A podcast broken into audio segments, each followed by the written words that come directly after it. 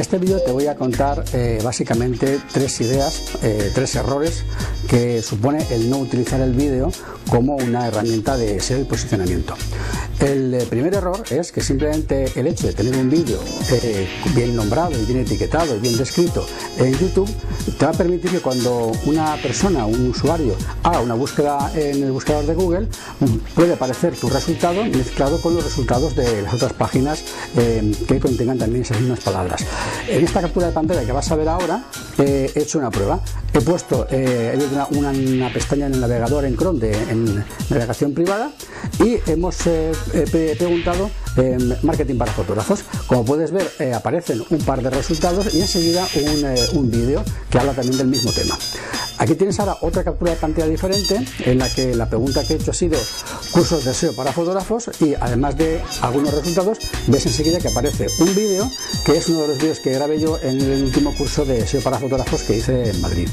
Como puedes ver, el hecho de tener un vídeo eh, con el nombre, etiqueta, descripción eh, de aquel contenido que te interesa posicionar, te permite eh, aparecer en resultados y podría incluso aparecer tu vídeo por encima de otras páginas que llevan más tiempo. Por lo tanto, tener un vídeo es una buena manera de, posicionarte. Además, si este vídeo lo introduces dentro de una página, dentro de un post, le estás dando a Google una señal de que te preocupas por el contenido de tu página y a Google le gustan mucho los artículos o las páginas que además de texto tienen fotografías y también si tienen vídeo, porque estás enriqueciendo el contenido y le estás dando a tu usuario eh, un contenido de mayor calidad y, con más eh, eh, posibilidades y un abanico más grande de, de información. Pues esto a Google también le gusta. Y luego además sucede otra cosa, las personas que están en una página que además de tener texto o fotografías tienen un vídeo, van a necesitar algo de tiempo extra para reproducir el vídeo.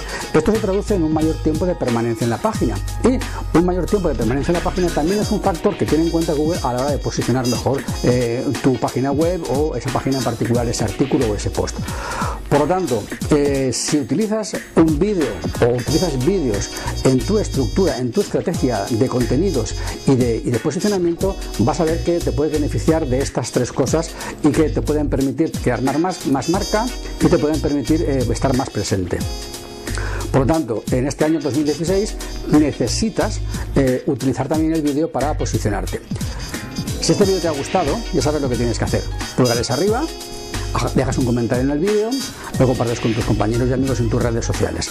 Si el vídeo lo estás viendo eh, metido dentro de mi página web, al final del, post vas a tener el apartado de comentarios para poder comentar eh, lo que te ha parecido el vídeo, el contenido del artículo y para poder eh, compartirlo en tus redes igualmente.